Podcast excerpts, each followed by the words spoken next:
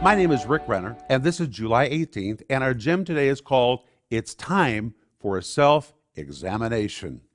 And our verse is 2 Corinthians 13, verse 5, where the Apostle Paul writes and says, Examine yourself.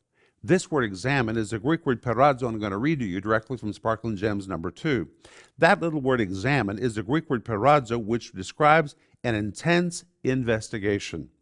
It could include a test by fire, a test based on questions, or even a test that includes some type of self examination. I don't know about you, but when I'm in the presence of the Lord and I'm praying, sometimes the Lord begins to ask me questions about me.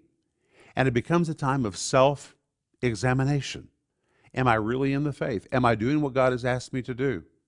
Am I giving my tithe as I have to give my tithe? Am I serving with joy? Sometimes these questions are not comfortable to ask because we don't like the answers. But the answers are very important because they help keep us on track and show us where we need to self correct. So I'm asking you today is it time for you to make an examination of yourself? That's what I want you to think about today.